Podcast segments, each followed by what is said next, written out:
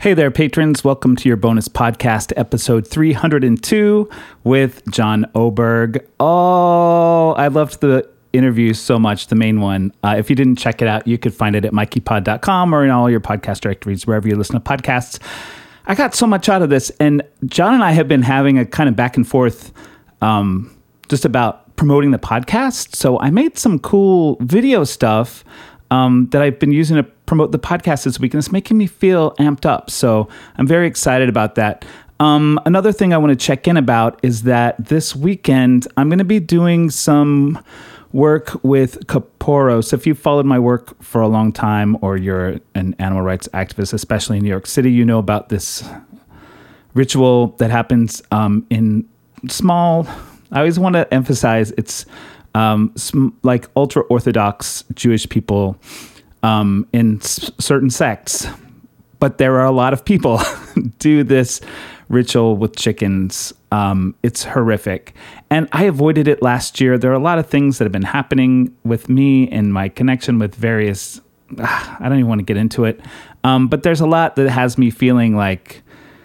Uh, I, think traumatized is over speaking it, um, but there's a lot that's happening with the vegan community that, that has has me wanting to avoid it. But I found a way to help out in a very it's actually a kind of big way, um, but also behind the scenes and away from the extremely traumatizing ritual of Kaporos, which is horrifying. Um, and in a way, I'm going to be helping with rescued chickens like directly this weekend. Um, so I'm super excited about that, and it's something that I think I'm going to do some videoing and uh, that type of thing about. So I, I, I don't know. I feel like uh, I feel like talking about this, but I also want to do it in a safe place. Um, so I'm very happy because, like, yeah, it's been really hard. It's hard to do Kaporos, and can can we talk about the fact that it's a lot harder for the chickens? Like that's not lost on me.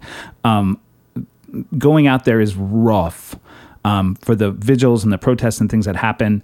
Um, eh, but it also feels very rough to look on social media and see my activist friends out there and I'm not. So, um, this has been an interesting sort of shift. Um, maybe I, I, may write like a post about it on Patreon too.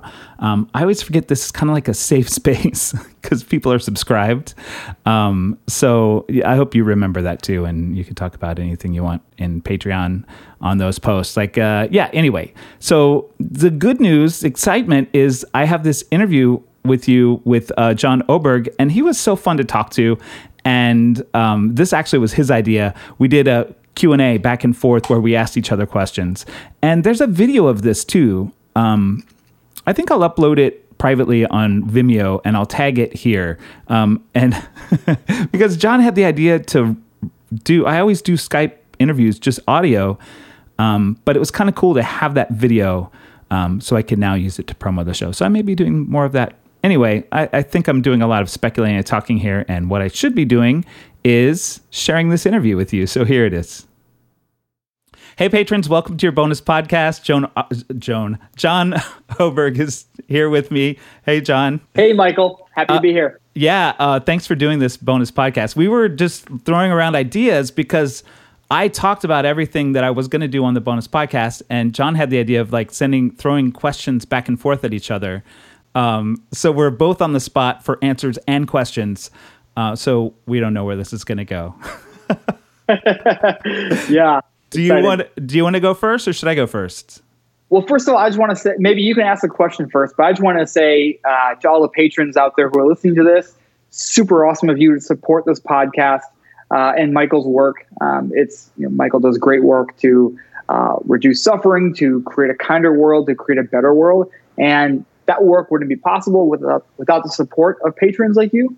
So, you know, on behalf of Michael, I just want, I just want to say thank you to you, uh, and I'm particularly, you know, interested in this and and uh, and familiar with this because I also have a Patreon account, um, and I'm so grateful every each and every day for my patrons who support my work. So, um, so big shout out to the patrons out there making this stuff happen. Yeah, agreed. It's I uh, I say it so much. I love Patreon. It's such a cool idea, and I think it's there's so many little things that happen with me putting the podcast together or any of the different kind of work that I have to do when that cost money, like the hosting and stuff like that. And before Patreon, I was always like, what am should I really be paying for hosting for this? Like, does this matter? Now it's like, okay, these people say it matters. So I better like get my backup working or, you know, whatever else it is. That, so it's really cool. All right so our questions I, I, feel like my first idea is not too exciting. Um favorite well let's just say favorite favorite meal like your very favorite like comfort meal. So uh what i i would say that i am a terrible cook. Uh i you know i've been vegan for 10 years. Um so a lot of people think that oh that means you must cook a lot. I don't. Uh but there's one meal that i make really well and that is vegan mac and cheese. And i I basically took a recipe from uh, Daiya vegan cheese um, and kind of changed it up. I kind of always do some like mix and take my own take on it, and it's awesome. It's it's the best comfort food. I only make it once every few months, but when I do, uh, I eat that whole pan in maybe like a day or two. Ah, uh, so good. Like I love mac and cheese even more than I did before I was vegan. Yeah, yeah, yeah. that's awesome. That's that's great. It's funny. There's a lot of foods that I never really. I was. It's ironic. Before becoming vegan, I was actually a pretty picky eater. Um, but like, there's food now that I've had and I love that I actually had never eaten when I was not a vegan. So it's it's kind of kind of weird. So yeah, um, cool. All right, now I'll ask you a question. Yeah, yeah. Okay, so why why have you chosen Brooklyn Brooklyn to live in? Oh, oh man. Um, I I think it's goes all the way back to Sesame Street. you know, really? like yeah, those Elaborate. scenes, w- those scenes uh, in on the street, like it's based on like Brooklyn, New York City neighborhoods with the brownstones and everything. I as a kid, I was like, that's so cool. I want to live in a place like that. And um, yeah, so and my sister, my sister moved here before I did. Like I live in the same. She doesn't. Well, she lives. It's a long story. She lives part time in this neighborhood too. Um, but yeah, I discovered the neighborhood I live in. I moved in with my sister and her uh, husband when I got to New York the first time from Texas. Um, so I had like a landing ground, but New York City just has always been really appealing to me, and um, and it, it paid off. It's a really good place for me to be like an artist and do the type of like kind of catch all type of work that I do. Awesome. I love it. I love Brooklyn. Uh, I think that Brooklyn, Brooklyn's got one of the best vegan restaurants in the country, Champs Diner. Uh, so, so, so, it's very cool. Yeah. Um, so you're in Richmond, Virginia. I don't want to be a copy. I whenever I talk to vegans, I'm always like, "Uh oh, copycat." Is that a speciesist phrase? I, I am I'm one of the vegans out there who think that you know it's important for us to to to talk and be as normal as possible. And sometimes if you're using phrases like that that um, maybe are maybe in a technical definition of speciesist, I think that it's a net positive to use them because we're able to relate to people. So I am all for you saying copycat, Michael. Uh, thanks, and I hope you're also for okay with me being a copycat. So I'm going to ask why, um, why Richmond, Virginia? Or yeah, uh, good question. People know you uh, live there, right? Was, all of a sudden, I was like, wait, am I giving away personal no, information? No, no. Richmond, Virginia is where I live, and uh, and I really like it a lot. Um, so the reason I'm here is that my girlfriend and I uh, we chose to move here from DC area. Uh, she works for uh, the Humane Society of the United States, and they're based in Gaithersburg, Maryland. And uh, and so she was working out of the office for a long time, and so we lived in that area. And then uh, her job became remote, and so we could choose to live anywhere in the country. Uh, her family uh, lives in the DC area, and so we thought let's be close enough that we're in driving distance, but far enough away that we're not paying that DC prices. Um, and fortunately, about two hours from DC is Richmond, Virginia, which is a really cool, young, up and coming city with lots of great vegan food, great community, uh, very progressive place. Uh, we really like it a lot. So we moved here in November, uh, which is when it started getting cold. And then by the time it started warming up, you know, everything shut down around the country and in Richmond uh, because of the pandemic. And so we really haven't gotten to experience Richmond as much as we would love to. Uh, but what we have experienced so far, we absolutely love. Mm. Yeah, I've mentioned between our our sessions that that I'll probably be going there at Thanksgiving. So I'm looking forward to experiencing yeah the city of Richmond, especially knowing that there's good vegan stuff there. Yeah, yeah, absolutely. It's a really really cool place. Lots of really great areas. Um, and I would love to to show you around town when you are when you're out here if the, the time allows us. So. Yeah. Uh, all right, you got another question? Yep. Yeah. So I would love to ask you who has been your favorite guest on the podcast, and if you can't narrow it down, just like one of your favorite guests. Um, um hmm. I talked to. I've, well, I'll, I'm gonna not include you in the possible choices just to make sure. okay. There's a guy named Millard Fuller who, um, for uh, I should, I'll, I'll try to make this as short as possible. Part of when I left Houston, I moved uh, and I was moving to New York.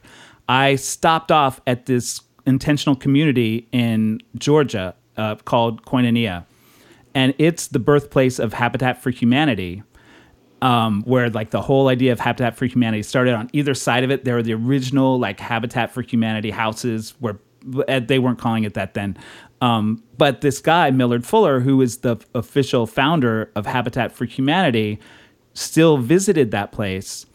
Um, so he came and sat with me in this little, it was like, it's a commune. And he sat with me in this little room that I had. I had a little like mic we were passing back and forth, and he told me the whole story of his story is outrageously cool. Like he he was this Christian uh, millionaire, and his he was a lawyer, and his um, his wife was going to leave him because uh, he was devoting all his time to his work, and she didn't like that.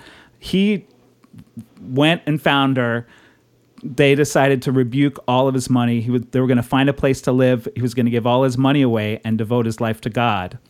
And then he wound up at this place where he was going to just stop by. He heard it was these weird hippies. It was uh, it was the 60s, I think, when he got there. And he told his wife, like, we'll just go and have lunch with this place. They want us to come visit, and then we'll leave.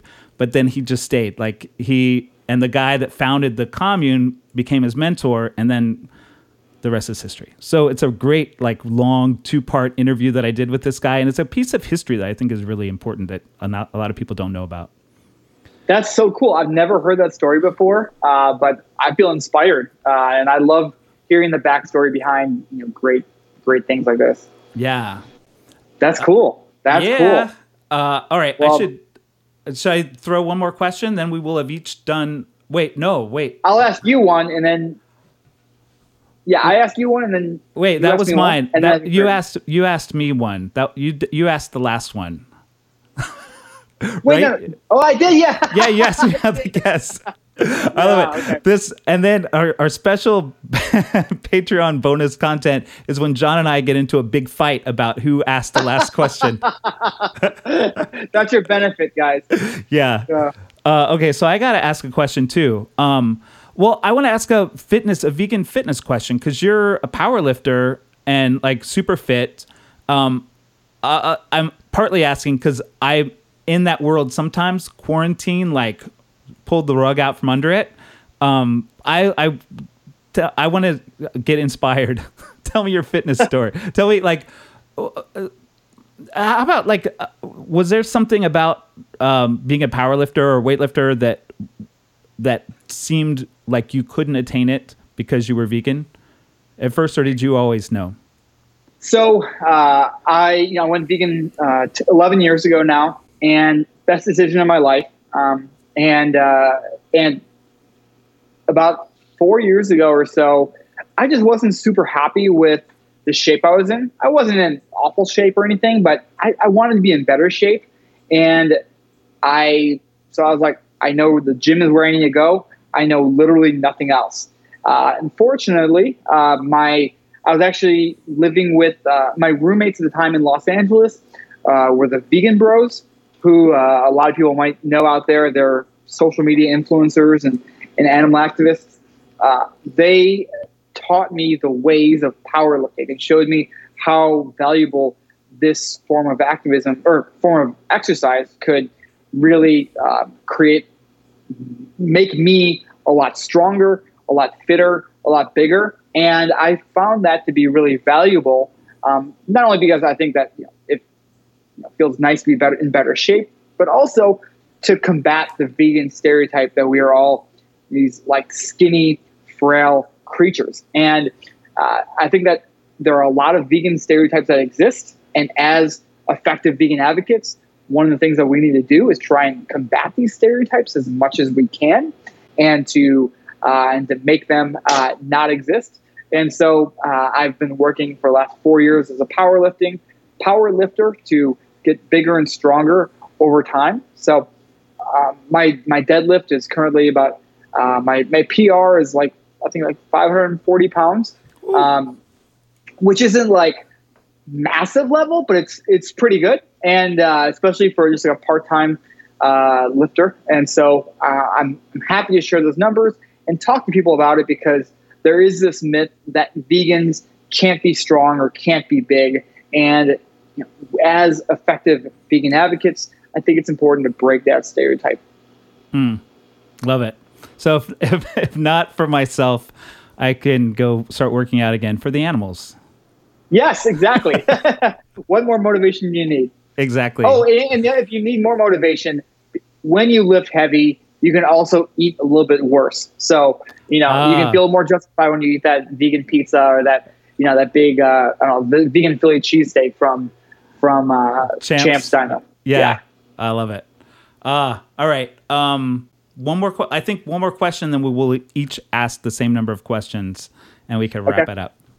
So sure. So I would love to know why you or what you miss most about Houston. Um, like my friends is like a pretty. That feels like a given. I think that is the thing I miss the most. Um, I there and I just noticed it because I just did a 300th episode of this podcast, which I started in Houston, and um and I was real I was reminiscing and I did an episode where I just talked about the history of it. There's like a a particular kind of um funky art undercurrent in uh in Houston that was really kind of magical and I don't know how to really explain any more than that. There's a band that I interviewed while I was there. That's just like a real. This band is called the Black Math Experiment, and uh, and thinking about them, they were the first band that I inter like I invited them to my apartment. It was the same thing where I was just handing this microphone around. Um, there's a real like kind of uh, I, I don't know the name for this energy because like it's Texas is a relatively conservative place, although Houston is a big city and not as conservative. The there's a certain kind of like uh, uh, connection that all that artists have there that is like uh, oh, there's a word for this and I can't think of it, but it's like the it's like you and me like we it's us against like the man type yeah. of feeling. So there's a cool like energy there with art that that I think is here too, but the the it, it's a little more expected to be an artist in New York City than it is in Houston. I think that's part of it. Yeah, it's interesting. You know, I found that that that mindset around when I was traveling for vegan outreach, going from college town to college town. I definitely found that mindset in a lot of places where uh, you might be surrounded by, you know, uh, very different people who think very differently from you, but it kind of gives you more motivation than if you just live in a city where you know every other person is an artist or every other person. Um, like when I lived in Los Angeles, you know, every other person is a model or yeah. uh, you, know, uh, you know a bodybuilder or an actor, uh, and so uh, it, it, takes away from the uh, from the interesting aspect of it a little bit. So, yeah, yeah, I, I, totally get what you're saying about Houston. Love it. Yeah, uh, amazing. Okay, so this has been great, but I think we should wrap it up. We've been going like this has been an epic conversation of both parts. Yeah, it's so good. Um, if you want, we I can I'm I we can cut this part out if we need to. Um, I can once I edit the bonus podcast together, I could send it to you if you want to offer it to your patrons too. So you could put oh, it up cool. on your page. Yeah, yeah, I like that. I like right. that. Cool. So, yeah. Do so hi, John's patrons. who will be hearing it. this? Yeah. So we'll put that all together, and then uh, yeah. Oh, that'll be fun. Tag team Awesome. uh, team. patronage. Yeah. Cool. Whoosh. All right. So uh, thanks so much for doing this. It was a great conversation both times, and um, I really appreciate you taking the time to do this. thanks for thanks for having me on the show, and thanks for the great work that you're doing, and thanks to the listeners for making this uh, this podcast happen. And hopefully, excited to meet you when you're down here in Richmond in November. Ah, yeah, I look forward to it. And thanks for all your work and all your patrons. And yay, thanks for being a positive force in the world. It's really it's needed. Likewise, Michael.